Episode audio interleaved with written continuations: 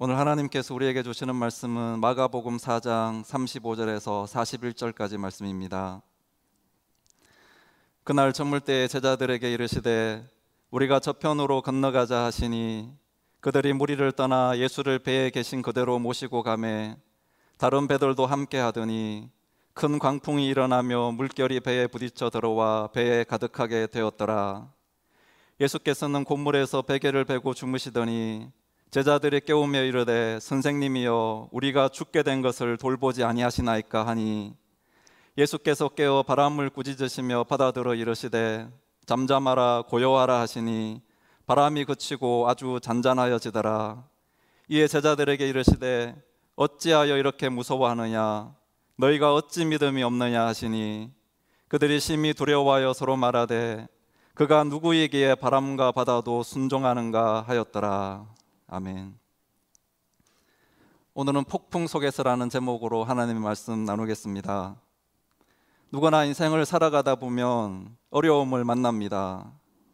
우리가 만나는 어려움에는 미국 정착이 어렵다는 것, 취업이 어렵다는 것, 결혼 생활도 마냥 좋지만 않고 어려울 때가 있다는 것, 자녀들의 공부와 시험도 어렵고 인간관계도 어렵다는 것 등의 조금은 예상 가능한 어려움들이 있습니다. 그리고 갑자기 건강이 안 좋아져서 몸이 아프거나 또 사고로 다친다든지 재정적인 어려움이 덮친다든지 누군가가 배신한다든지 가족들에게 큰 어려움이 생긴다든지 전쟁, 태풍, 기근 그리고 오늘날과 같이 코로나 바이러스로 인한 전혀 예상하지 못했던 일이 갑자기 닥쳐오기도 합니다. 오늘 본문의 내용은 이렇게 인생이 인생에 갑자기 밀어닥친 어려움 때문에 그 속에서 우리가 어떻게 해야 하는지를 잘 보여주고 있습니다. 예수님께서 갈릴리 바닷가의 배 위에서 큰 무리의 사람들에게 여러 가지 비유의 말씀으로 가르치셨습니다. 그러다가 날이 어두워지고 그날 저녁이 되었습니다. 이때 예수님은 제자들에게 바다 저쪽으로 건너가자고 말씀하십니다. 그래서 제자들은 무리를 남겨두고 말씀을 전하셨던 예수님을 배에 계신 그대로 모시고 출발하였습니다. 예수님은 갈릴리 바다 반대편 쪽에도 예수님의 도움을 필요로 하고 하나님 나라에 대한 복음이 필요한 사람들이 있기 때문에 그 바다 건너편 쪽으로 건너가자고 하셨습니다. 여기에 다른 배들도 여러 척이 여러 척이 예수님이 타신 배를 따라갔습니다. 예수님은 새벽부터 사람들의 병을 고치시거나 귀신을 내쫓으시고 또 말씀으로 가르치셨습니다. 예수님은 새벽부터 사람들의 병을 고치시고 그런 여러 사역을 하느라 끝없이 밀려오는 사람들의 필요에 대한 요청을 그런 것들을 거절하지 않으시고 다 받아주시느라 많이 피곤하셨습니다. 그래서 고물 즉 배 뒤편에서 곤이 주무시고 계셨습니다. 그런데 그때 갑자기 불어닥친 큰 광풍을 만났습니다. 37절 말씀을 보시면 큰 광풍이 일어나며 물결이 배에 부딪혀 들어와 배에 가득하게 되었더라고 합니다. 이곳 갈릴리 바다에는 광풍이 자주 일어납니다. 갈릴리 바다의 해수면은 지중해 바다보다 약 200m 정도 낮은 곳에 위치해 있습니다. 이 갈릴리 바다의 북쪽에는 백두산 높이와 비슷한 높이인 해발 2815m의 헤로몬산이 있습니다. 헤로몬산이 그 지역의 기후 변화에 그큰 영향을 미칩니다. 이 산의 정상에 있는 만년설 때문에 차가운 바람이 형성되면 그 바람은 마치 크다란 바람통과 같이 생긴 갈릴리 계곡을 타고 엄청난 속도로 갈릴리 바다로 내려옵니다. 갈릴리 계곡이라는 바람통을 타고 내려온 찬바람은 온종일 달구어진 갈릴리 바다 위에 있던 뜨거운 공기와 만나게 됩니다. 그러면 거기서 이상 기류가 형성되고 갑작스러운 광풍이 만들어지는 것입니다. 거기에다가 오늘 말씀에는 보통 광풍이 아니라 그 세고 큰 광풍이었다고 합니다. 다시 말하면 그날 밤 갈릴리 바다의 분바람은 엄청나게 강하고 위대한 대단한 위력을 가진 큰 광풍이었다는 말입니다. 종잡을 수 없는 바람이 소용돌이를 일으키면서 모든 것을 저 수심 깊은 곳으로 빨아들이는 것과 같은 파도를 만들어내고 있었습니다. 여기에 비를 동반하기도 하기 때문에 폭우가 갑자기 내립니다. 갈릴리 어부들에게는 그야말로 폭풍과 같은 큰 광풍이었고 공포 그 자체였습니다. 예수님의 제자들 가운데는 갈릴리 바다에서 어부 생활을 하던 사람들이 여러 있었습니다. 베드로와 안드레, 야고보와 요한 다 그런 사람들입니다. 그들은 갈릴리 바다에 대해 아주 잘 알고 있었습니다.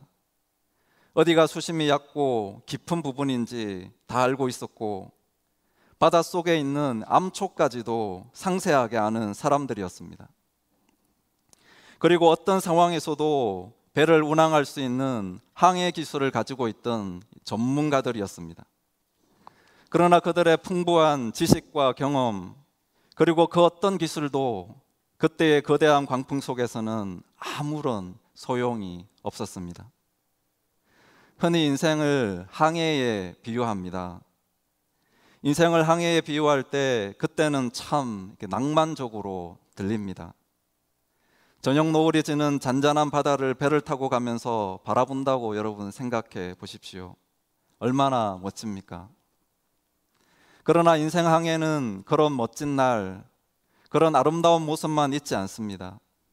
인생의 항해에는 크고 작은 광풍들이 끊임없이 불어옵니다. 그것이 가정과 직장이라는 배를 파손시키기도 하고 우리의 인생 항로를 우리가 전혀 예상하지 못했던 곳으로 인도하기도 합니다. 아모스 5장 19절은 심판의 날에 관해 이렇게 말합니다.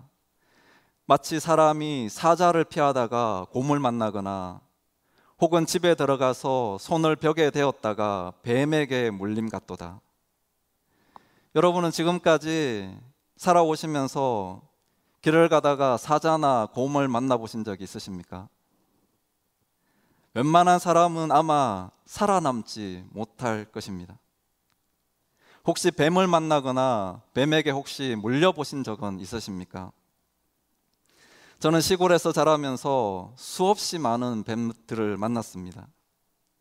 한 번은 들에서 일을 하고 집으로 돌아왔는데 집 안방에 뱀이 들어와서 이렇게 돌아다니는 거 있는 것을 이렇게 발견하게 되었습니다. 저와 형님이 두려움에 벌벌 떨면서 방 안에서 뱀을 잡아내었던 적이 있습니다. 세상을 살아가다 보면 이런저런 문제들을 만납니다. 사자를 겨우 피했는데 곰을 만나고 곰을 또 겨우 피했더니 뱀에게 물릴 때가 있다는 것입니다. 설상가상 엎친 데 덮친 격이라는 말입니다. 이처럼 우리 인생에는 작은 풍랑에서 시작해서 큰 폭풍과 같은 어려움들이 있습니다. 오늘 본문이 보여주는 것처럼 심지어 예수님이 타고 계신 배에도 폭풍은 닥쳐왔습니다. 이렇게 거세고 큰 풍랑을 만난 제자들은 배 뒤편에서 곤히 주무시는 예수님을 깨웠습니다. 38절 말씀을 보시면 예수께서는 고물에서 베개를 베고 주무시더니 제자들이 깨우며 이르되 선생님이여 우리가 죽게 된 것을 돌보지 아니하시나이까라고 합니다. 이것은 도움을 요청하는 것이라기보다는 비난에 가까운 것이었습니다. 우리는 주님께 도움을 구하는 기도를 드리고 나서도 신실하게 응답해 주실 것을 믿고 기다리기보다는 지금 당장 찾아와 주시지 않는다고 문제를 당장 해결해 주시지 않는다고 비난할 때가 있습니다. 하나님의 손은 지금 뭐 하고 계시냐? 놀고 계시냐? 어디에 계시냐? 우리가 당한 어려움을 왜 지금 당장 돌보지 않느냐? 그렇게 하나님을 꾸짖으며 비난하듯 할 때가 있습니다. 사실 제자들은 이런 큰 광풍을 만나기 전에 많은 예수님의 기적들을 보았고 경험하였습니다. 병자들을 고치시고 죽은 자를 일으키시며 물이 변하여 포도주가 되게 하시는 일들도 체험하였습니다. 그리고 배를 타기 바로 전에 하나님의 나라에 대해서 비유를 통해 말씀하시는 그 능력의 말씀을 들었습니다. 이제는 누가 보아도 주님의 능력을 믿고 믿음으로 반응할 때였습니다. 하지만 제자들은 폭풍 속에서 어찌할 바를 몰랐습니다. 렘브란트가 1633년에 완성한 갈릴리 바다의 폭풍이라는 작품이 있습니다. 1990년에 미국 보스턴의 어느 박물관에 전시되어 있다가 도난을 당하였습니다. 아직까지 찾지를 못하여서 지금은 빈 액자 그대로를 걸어 놓았다고 합니다. 이 작품은 갈릴리 바다를 건너던 중에 폭풍을 만나 이에 다급해진 제자들이 배 뒤편에서 주무시던 예수님을 깨워서 선생님, 우리가 죽게 되었는데도 아무렇지도 않으십니까? 라고 하며 다그치는 장면을 그린 것입니다. 이 그림 속 인물들은 크게 세 부류의 사람들로 구분됩니다. 배의 앞부분 돛대를 중심으로 있는 사람들, 배의 후면에서 예수님을 중심으로 모여 있는 사람들, 그리고 그 주변에 어정쩡하게 서 있는 사람들입니다. 먼저 돛대를 중심으로 배의 앞부분에 있는 사람들의 모습을 보면 어떤 사람들은 그 거친 풍랑을 어떻게 해서든지 자신의 힘으로 이겨내려고 배의 돛을 끌어당기고 있습니다. 자신의 힘으로 모든 것을 해결해 보려는 사람들입니다. 그리고 어떤 사람은 배의 돛대에 자신의 생명을 의지하고 혼신의 힘을 다하여 매달리고 있고 또 다른 한 사람은 풍랑의 돛줄이 끊어져 바람에 날리는 상황에서도 한 손으로 돛줄을 잡고 자신이 알고 있는 그 어떤 신을 바라보며 무언가를 강구하는 모습입니다. 한편 배의 뒤편에서 예수님을 중심으로 모여 있는 사람들이 있습니다. 이들은 비록 그 중심에는 예수님을 두고 있지만 예수님을 향한 그들의 태도는 매우 다양합니다. 그 중에 한 사람은 예수님의 멱살을 부여잡고 있고 또 다른 사람은 풍랑이 이는 바다를 가리키며 예수님을 향하여 마치 당신이 가자고 해서 이 백길을 왔는데 우리의 목숨을 위협하는 이런 풍랑을 만나게 되었으니 당신이 이 상황에 대한 책임을 져야 할 것 아니오 하며 예수님을 강하게 다그치는 듯한 모습입니다. 그리고 그 뒤에 한 사람은 비록 두 손을 모으고 예수님께 기도로 구하는 듯한 모습을 보이기는 하나 그 얼굴과 두 눈은 자신들의 능력으로 풍랑을 이겨보려는 사람들, 그리고 돛대에 매달려 자신의 생명을 지켜보려는 사람들에게로 향해 있습니다. 한편 그 풍랑 속에서도 배의 맨 뒤편에서 노를 잡고 자신의 힘으로 백기를 잃지 않으려고 노력하고 있는 사람이 있습니다. 이 사람은 두 손으로 노를 꼭 부여잡고 비록 예수님을 바라보기는 하지만 고개를 한쪽으로 갸우뚱 기울인 채 무언가 의구심을 가지고 예수님을 바라보는 듯한 그런 모습입니다. 그리고 이들 가운데 오직 한 사람만이 예수님 앞에 무릎 꿇고 엎드려 두 손을 모아 기도하고 있습니다. 풍랑 속에서 자신의 힘으로는 어찌할 수 없음을 인식하고 오직 예수님만 의지하여 간절한 기도를 드리고 있습니다. 그런데 이 그림에서 가장 눈길을 끄는 한 사람이 있습니다. 그런 예수님을 중심으로 모여 있는 사람들 주변에 있기는 하거나 하나 그곳에 속하지는 않은 채 어정쩡한 모습으로 있는 사람입니다. 한 손으로 잡은 돛줄에 위태롭게 몸을 위태롭게 몸을 의지하고 풍랑에 혹시 자신의 모자가 날아갈 것을 염려해서 한 손으로 자신의 모자를 꾹 눌러서 잡고 있는 사람입니다. 유독 이 사람만은 그림 속 인물들과는 다른 옷차림을 하고 있습니다. 그는 그림을 보고 있는 우리를 바라보며 무언가 말을 전하려는 듯한 그런 자세를 취하고 있습니다. 이 사람은 바로 이 그림의 작가인 렘브란트가 자신의 모습을 그림 속 한 인물로 등장시킨 것이라고 합니다. 그래서 제자의 수를 헤아려 보면 13명입니다. 이 작품은 예수님께서 함께 하신 풍랑 속 파선의 위기에 처한 배 위에서 드러나는 여러 제자의 모습을 보여주고 있습니다. 하지만 그 모습들은 현재 이 세상을 살아가는 살아가고 있는 우리들의 생생한 삶의 모습이기도 합니다. 이것이 바로 작가 렘브란트가 그림을 통하여 우리에게 전하려는 메시지가 아닌가 합니다. 이 그림 속에서 여러분은 누구입니까? 자신의 힘으로 모든 일을 처리해 보겠다고 애쓰고 있는 사람들은 아닙니까? 예수님 가까이에 있는 것 같지만 일이 자기 뜻대로 되지 않는다고 소리치며 주님의 멱살을 잡고 흔들고 있지는 않습니까?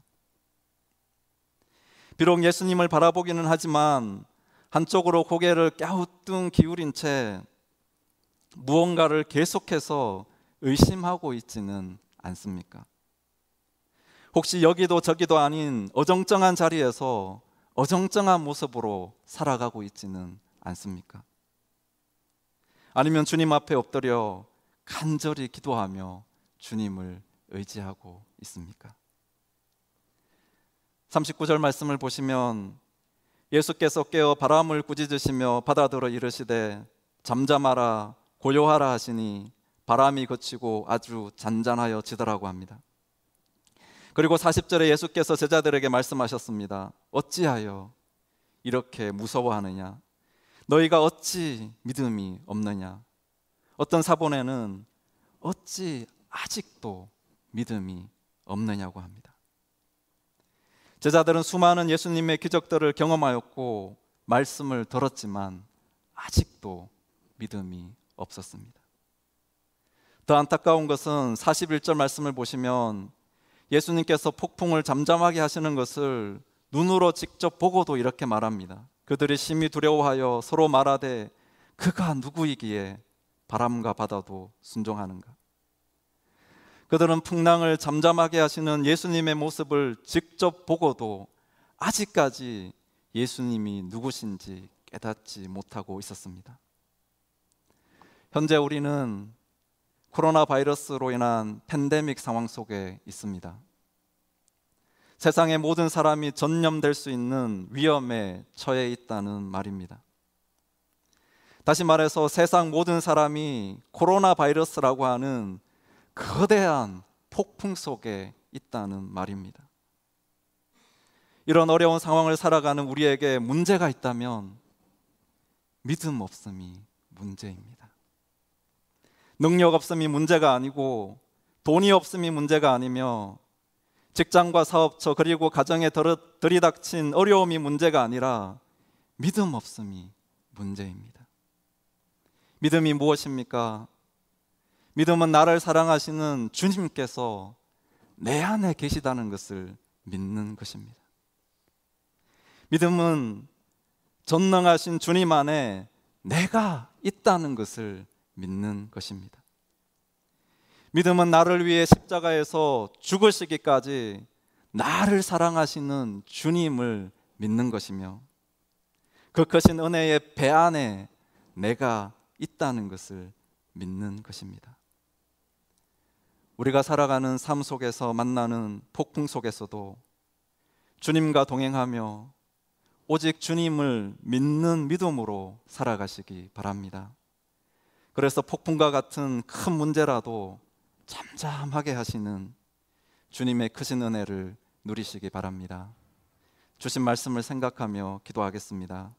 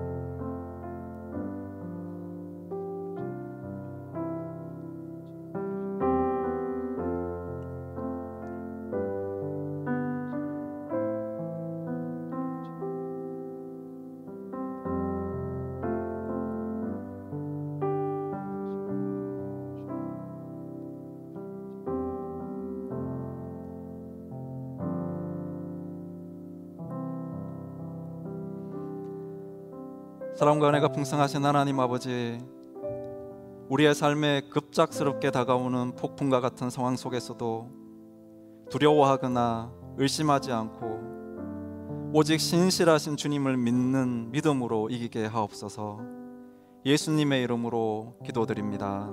아멘.